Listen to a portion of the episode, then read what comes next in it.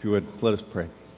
Father, I pray this morning that you would come and you would teach us the gospel. I pray that as we look at this text from Revelation, that you would make it abundantly clear, that you would uh, just show us uh, the, the urgency of the gospel, that you would show us the comfort of the gospel. I pray that for those who don't know it, you would show them the joy of the gospel. I pray that you would open blind eyes and deaf ears.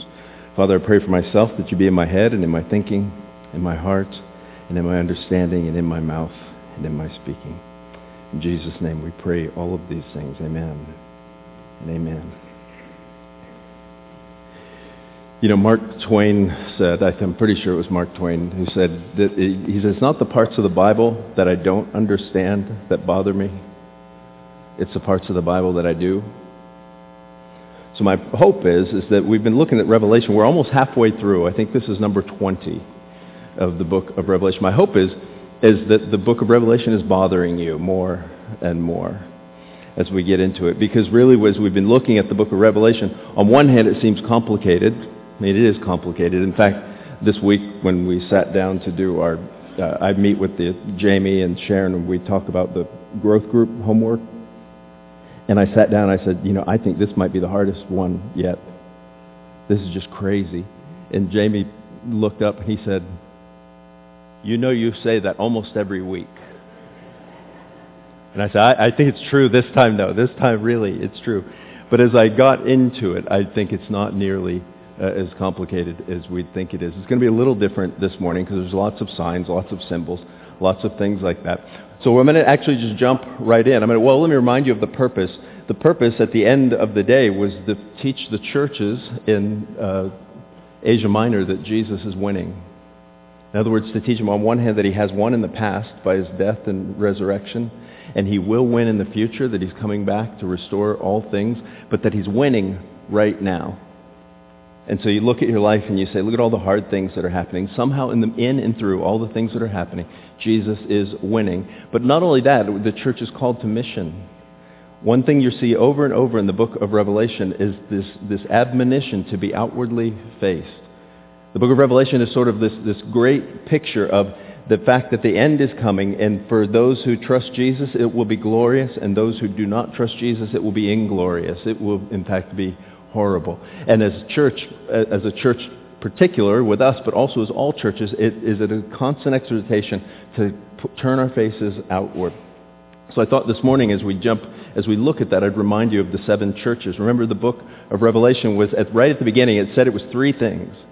It was an apocalypse, and an apocalypse simply means to reveal.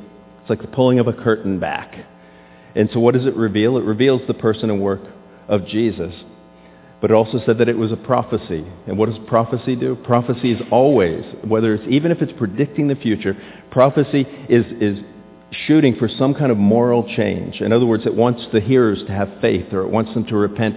It's looking for some kind of action. And so you read the book of Revelation, it's not just a book to be figured out.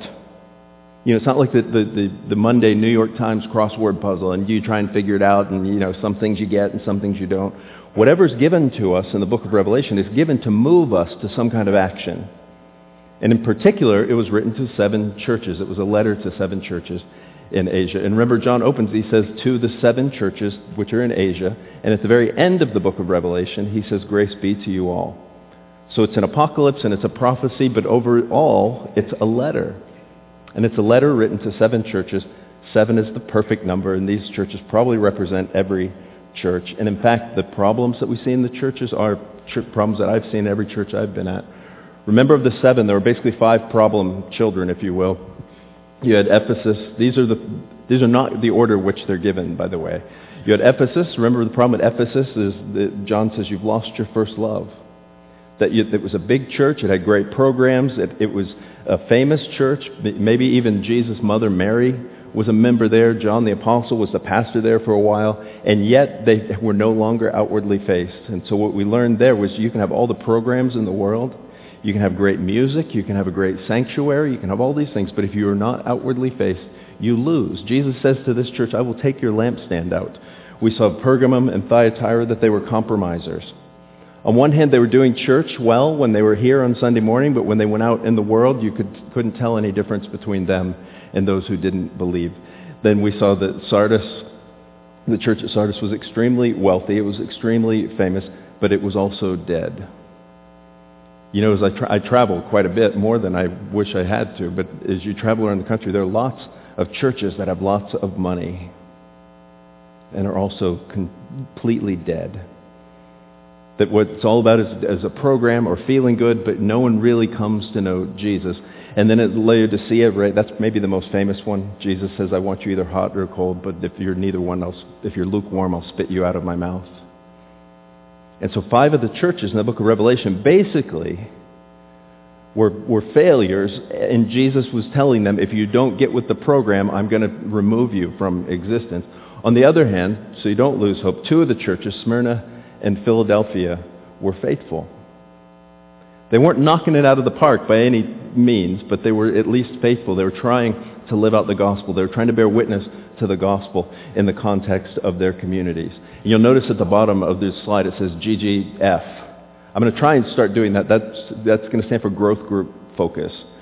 In the book of Revelation, there's so many things that I can't talk about. In our growth groups, one of the things we'll do is we'll cover those things more in depth. So if you're in a growth group, this is one of the things you'll be talking about this week is the church in Philadelphia again. But also, if you don't have that homework, it's either out on the Welcome Center or you can get it on our website. Just click the small group link and it's all there. So, but you're going to be talking about that this week in your growth groups. As we continue on, there's another thing I need to remind you of, is when you read the book of Revelation, you have to ask yourself, when John gives us all these numbers and all these different pictures, is he giving us symbols or is he giving us statistics?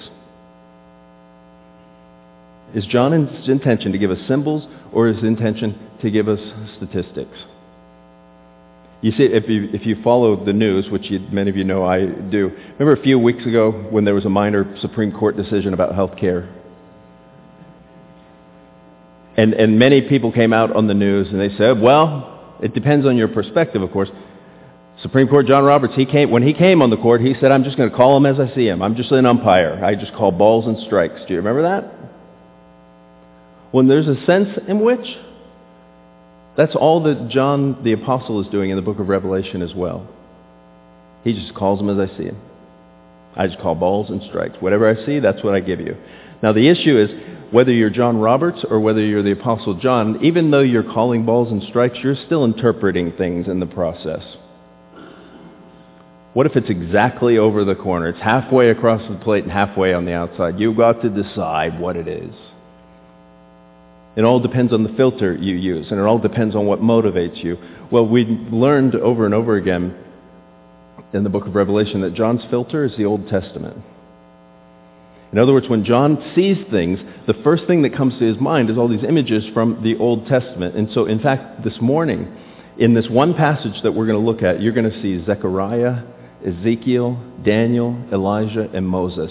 All of them are going to be here which is interesting because this is one of the passages that people sort of derive some of the more uh, creative interpretations about.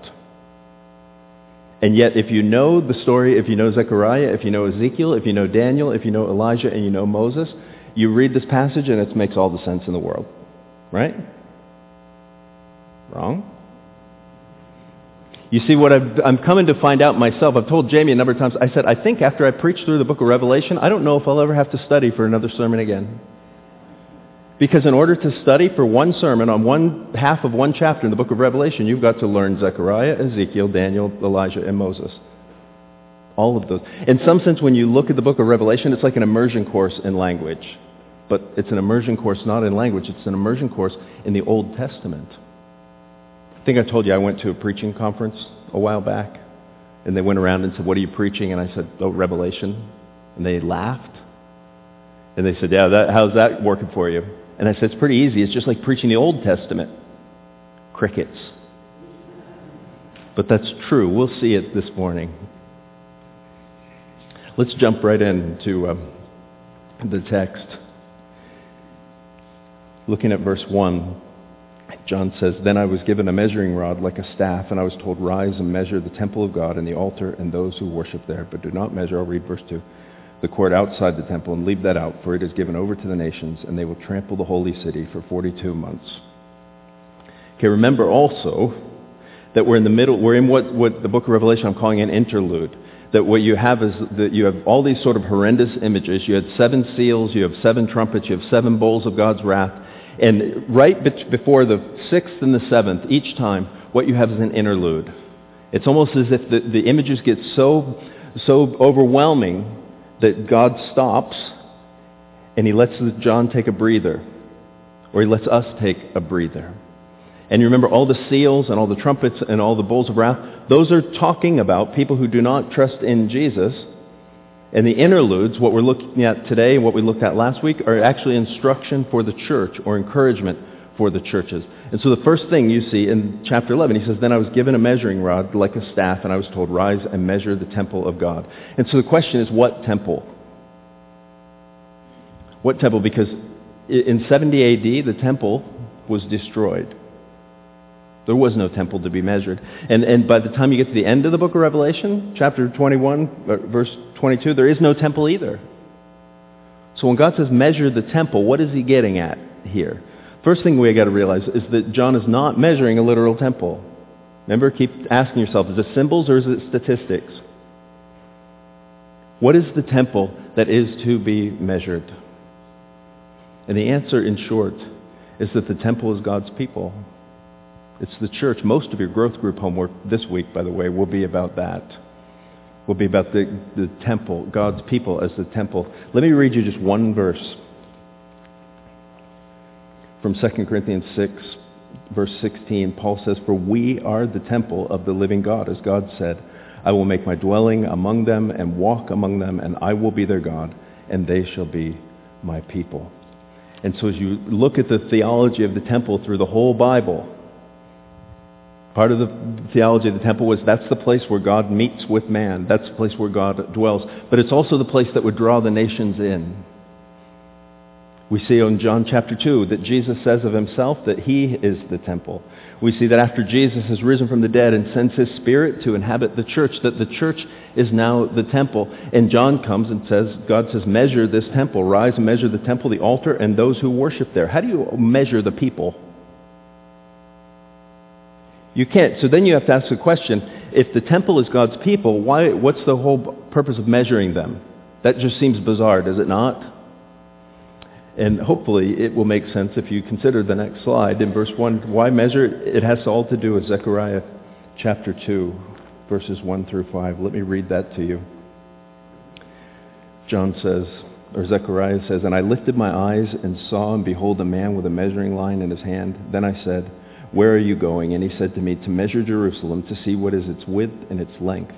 And behold, the, the angel talked with me, came forward, and another angel came forward to meet him and said to him, Run and say to that young man, Jerusalem shall be inhabited as villages without walls because of the multitude of people and livestock in it.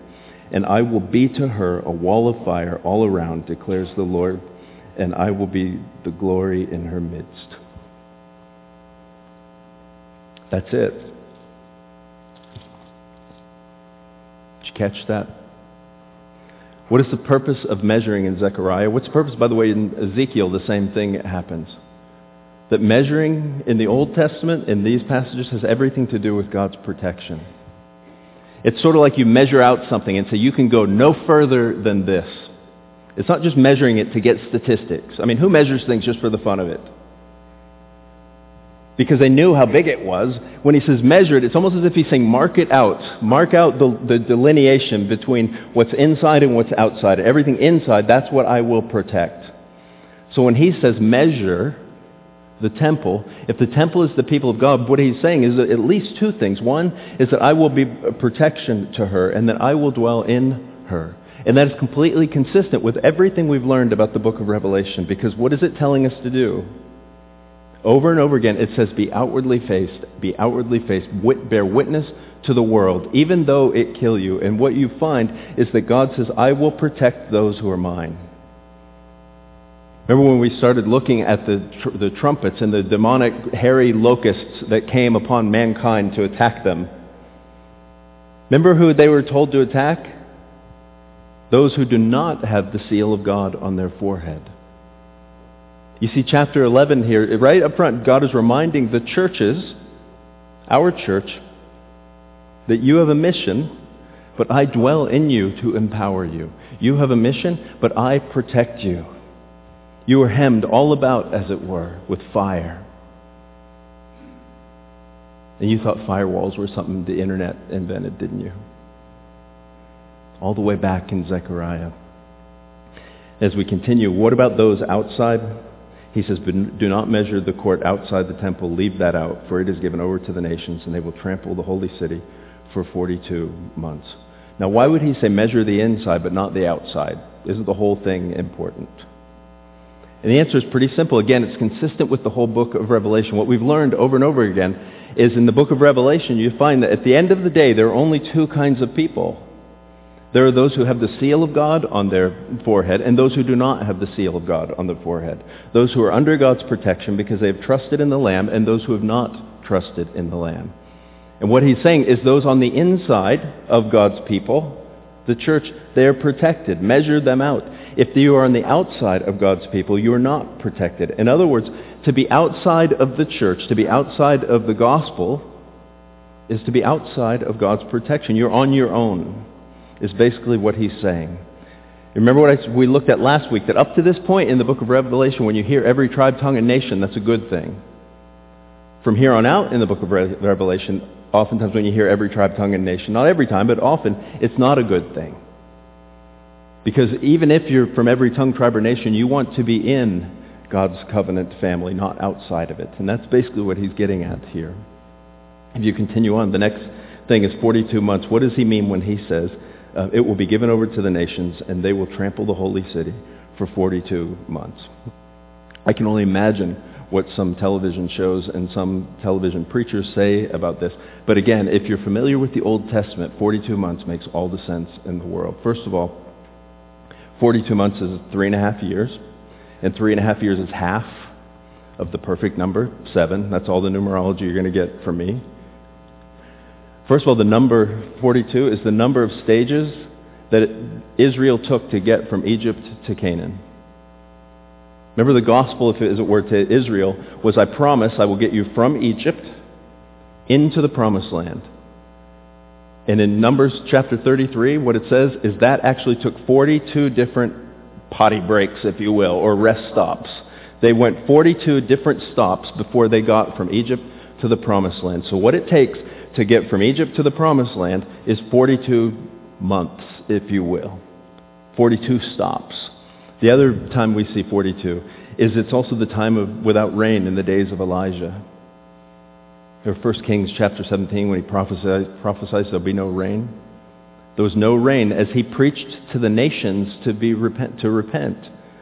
So for the, t- the time that it took for, for there to be no rain and for the nations to repent, it was 42 months. Is there any, are there any more significant 42s? Yeah, the number of generations from Abraham to Jesus was 42 generations. And then finally, there's more, but these are the ones I'm giving you now. It's the time in chapter 12 in the book of Revelation that the dragon pursues a woman and her children and through the wilderness into the end. And we're going to see, talk a little bit about the dragon today, the beast. But at the end of the day, if you're going to be consistent with the rest of the book of Revelation, what 42 months ultimately symbolizes and equals is the whole time God's people, the church, are in the world between the first and second comings of Jesus. It's as simple as that.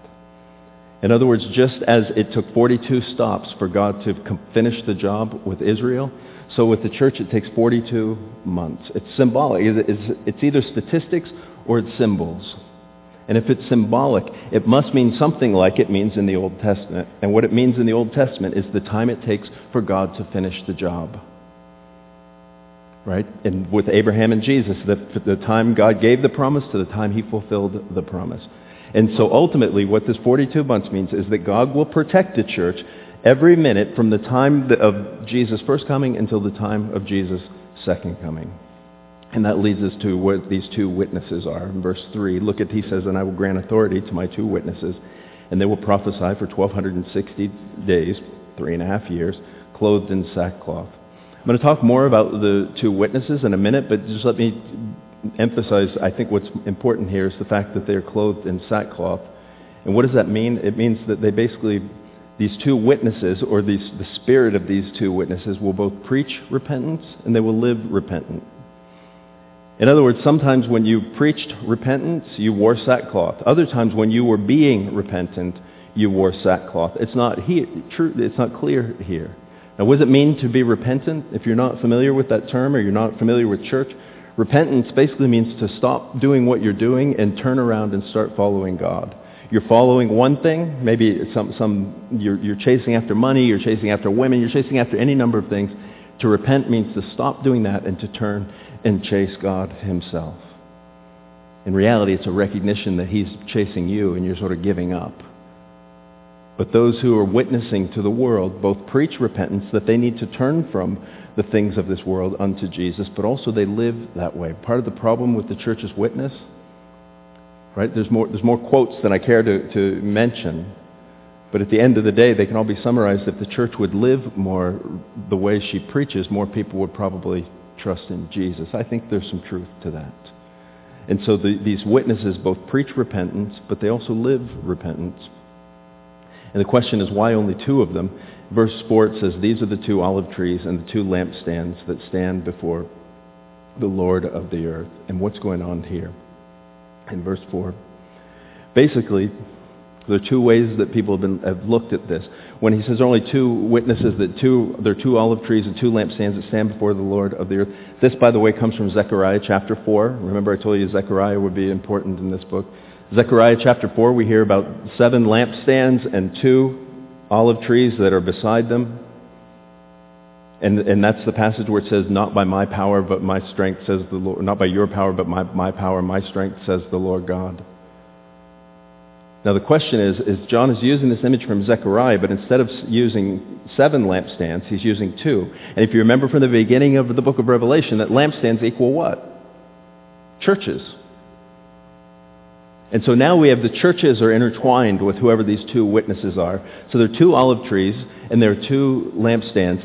And many commentators think the reason that there are two lampstands mentioned here is because remember at the beginning, only two of the churches were faithful. That's what some people think. I don't think that's necessarily the case because there's another issue here. Is that if you look at the Old Testament, you only you need two witnesses to convict somebody of something. In other words, if you look at the book of Deuteronomy, Numbers, all this, and all throughout God's law, it says only on the testimony of two individuals can someone be convicted of something or someone be accused of something.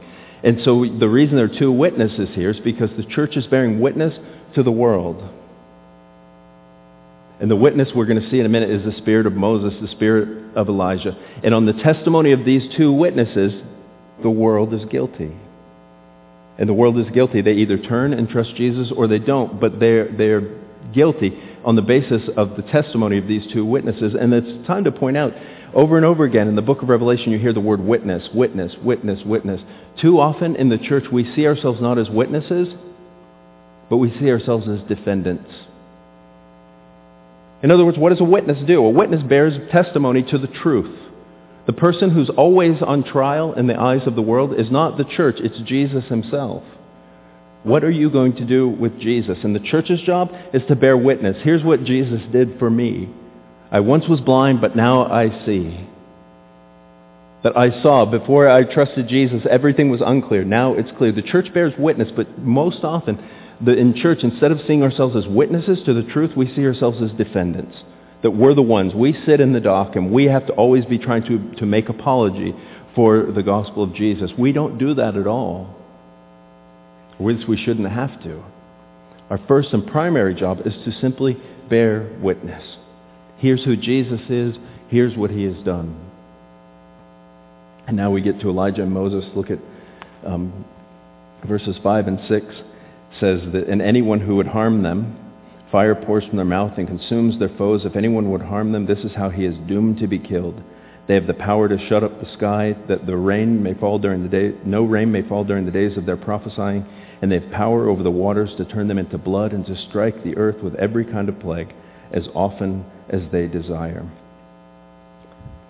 Well, if you haven't caught on yet. The, the two witnesses, I believe here, is really, at the end of the day, it's the church's witness. And it's the witnesses that the church brings. And the witness that the church brings in many ways is like the witness of Moses and it's like the witness of Elijah. And what we learn here is just as God has been faithful to Moses and Elijah, what God did through Moses and Elijah, he will do through the witness of the church. Remember the stories of Moses and Elijah? I mean, there's lots of them. But remember Elijah and the prophets of Baal? That he called down fire from heaven? You know John liked Elijah because remember the time when some people were, were giving Jesus trouble and John said, let's call down fire on him. Remember that? But also Moses. At Moses, who's the one who brought plagues, God used Moses to bring plagues upon Pharaoh. And both in Elijah's case and in Moses' case, they were vindicated. And not only were they vindicated, but God gave them victory and the witness of the church ultimately will be victorious. Remember, the purpose of these interludes is to encourage the church in the midst of everything around that looks like they're going crazy. And what you learn in chapter 11 is that the church is protected, the church is dwelt in by God, but also the church's witness will ultimately be effective. And the question is, do you believe that? And I would answer that question on behalf of many people here, saying absolutely not.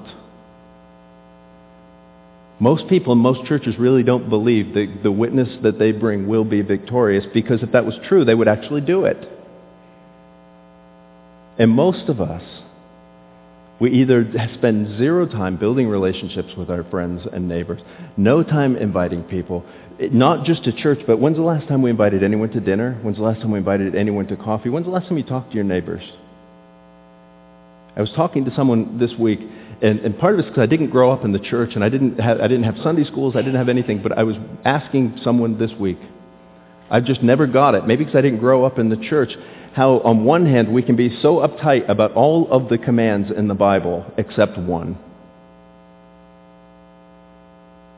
I mean, I've gotten more letters about the way I dress. I've gotten zero letters about the way we reach people.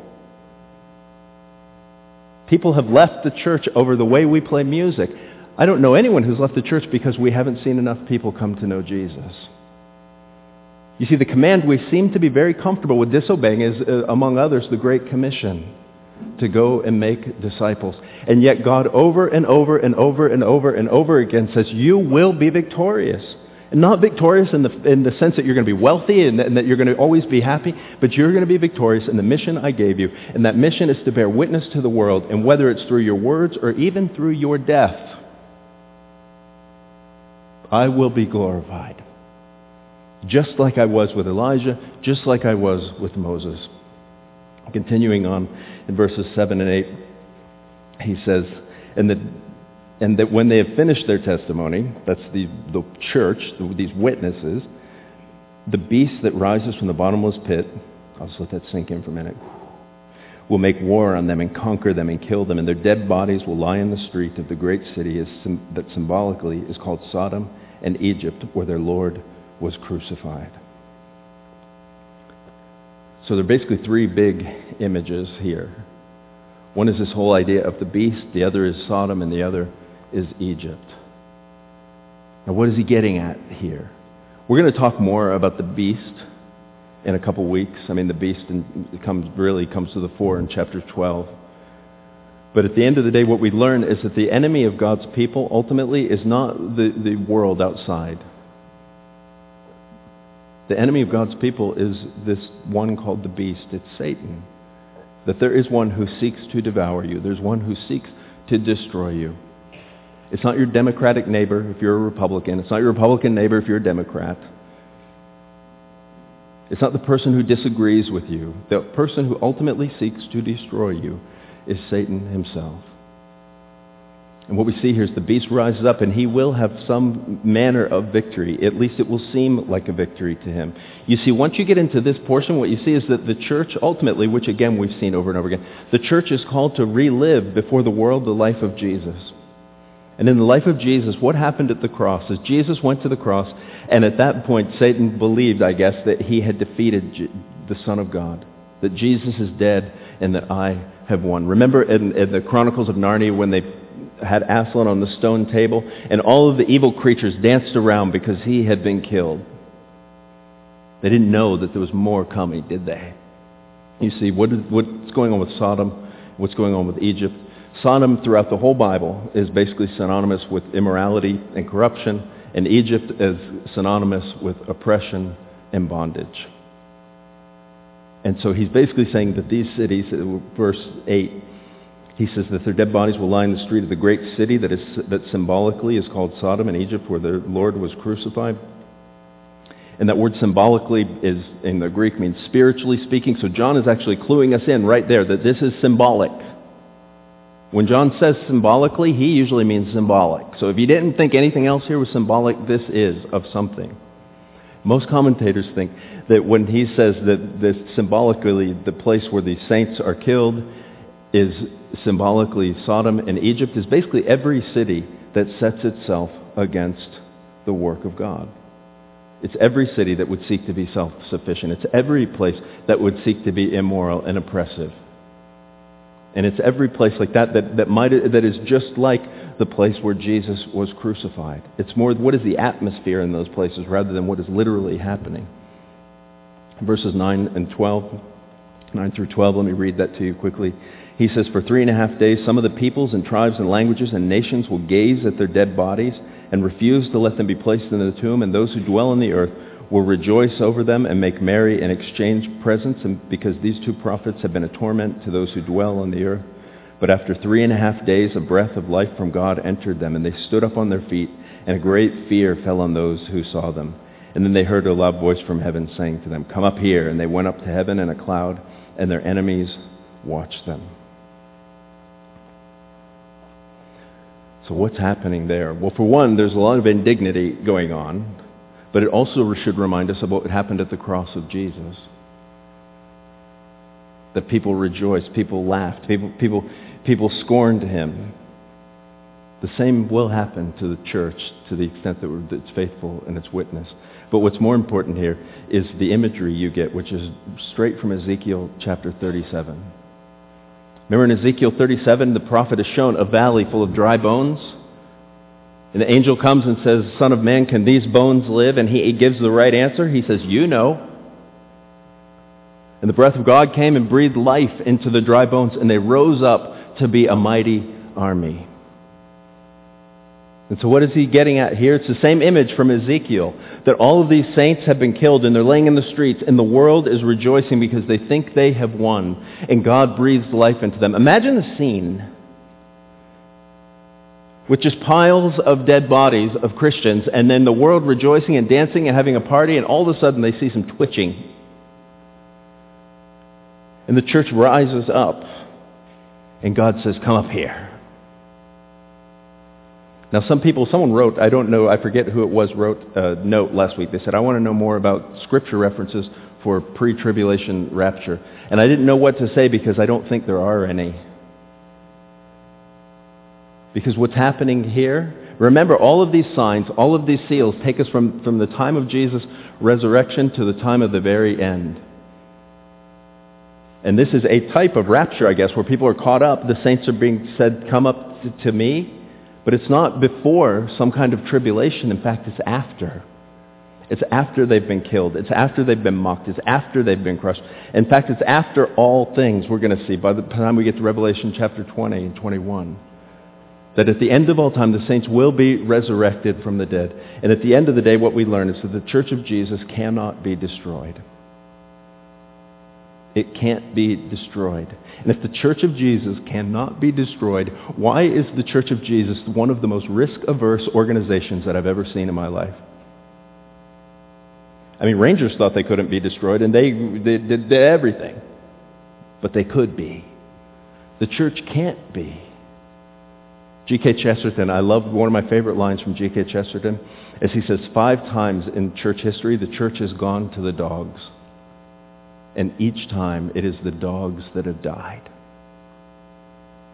I mean, people oftentimes look at the church and you, you hear doom and gloom and this and that and Barna reports and all of it at the end of the day means nothing because the promise of God is that at the end of the day the church will not be destroyed. It cannot be destroyed. In fact, not only cannot, can it be destroyed, but its witness will be effective. And I think that's what you see in the last verse here. Verse 13 says, And at that hour there was a great earthquake, and a tenth of the city fell. 7,000 people were killed, and the earthquake and the rest were terrified and gave glory to the God of heaven. So what is he getting at here when he says that? That, that a tenth of the city fell and 7,000 people were killed in the earthquake. Well, first of all, which city is it? We're not told what city is because it's a symbolic city. And in this city, only a tenth of the people fall. And in this city, only 7,000 fall. And those numbers are very significant because you see in Amos, and you also see in Isaiah where God says, I will come upon a city, or I will come upon cities, and of the cities that I come upon in judgment, only a tenth will survive. Remember in the days of Elijah, he was upset because God said only 7,000 in Judah would survive, that only a remnant would survive. And so what's going on here? What's the witness of the church? This is the only place in the book of Revelation, the only place where it seems that people who do not believe are actually converted and believe. And here's the beauty of it. Remember I told you a few weeks ago that when you're reading the book of Revelation, that whenever you see fractions, it equals mercy. In other words, he didn't say, and as a result of your witness, 100% of the city will fall. He said a tenth of the city will fall. As a result of your witness, he didn't say 100, uh, you know, every inhabitant. He said only 7,000 will fall. Now here's the gospel math that you see that's happening in the New Testament that reverses what happened in the Old Testament. What happened in the Old Testament? If you caught what I was saying, in the Old Testament, he said, I will come upon a city and only a tenth of the city will survive. And here he's saying only a tenth will perish. Elijah said if only 7,000 could, could, be, could be saved. And here it says only 7,000 will be lost. You see, Presbyterians get an awful uh, huff sometimes and wonder, you know, is, are, are, people predestined or are people not predestined? There's going to be a lot of people, there's going to be a, a, few people. And at the end of the day, I think what's happening here is, is God is saying through John that church, if you would just witness, there will be many more people who stand than fall. It won't be just a minor remnant who is left, but it will be most people who will be around the throne of God. But it all depends on your witness. Now, in God's providence, he uses means. And the means is our witness. And the question is, will we bear that out? Do you really believe that? Do you believe that someday we could look around all of Kent and see most of the people in Kent actually are followers of Jesus, whether they are Baptist or whether they're Presbyterian or Lutheran or whatever, but they all, they, most of them follow Jesus. Nine-tenths. You know the only way that will happen is if we tell them the only way that will happen is if we live that for them. The only way that happens is if we bring them in. The only way that happens is if we actually partner with churches that we usually don't partner with. Let me read to you the last verse and we'll be finished. Verse 14 says simply, The second woe has passed. Behold, the third woe is soon to come. Think about that. Let me pray. Father, I pray this morning that you would um, you would encourage us, so you wouldn't make us feel guilty, that, that we wouldn't be uh, just convicted, but that we would have, if anything, sorrow that leads to repentance, that you would make us a church that wants to go out and share uh, the, the witness of Jesus with everybody because we have experienced it ourselves.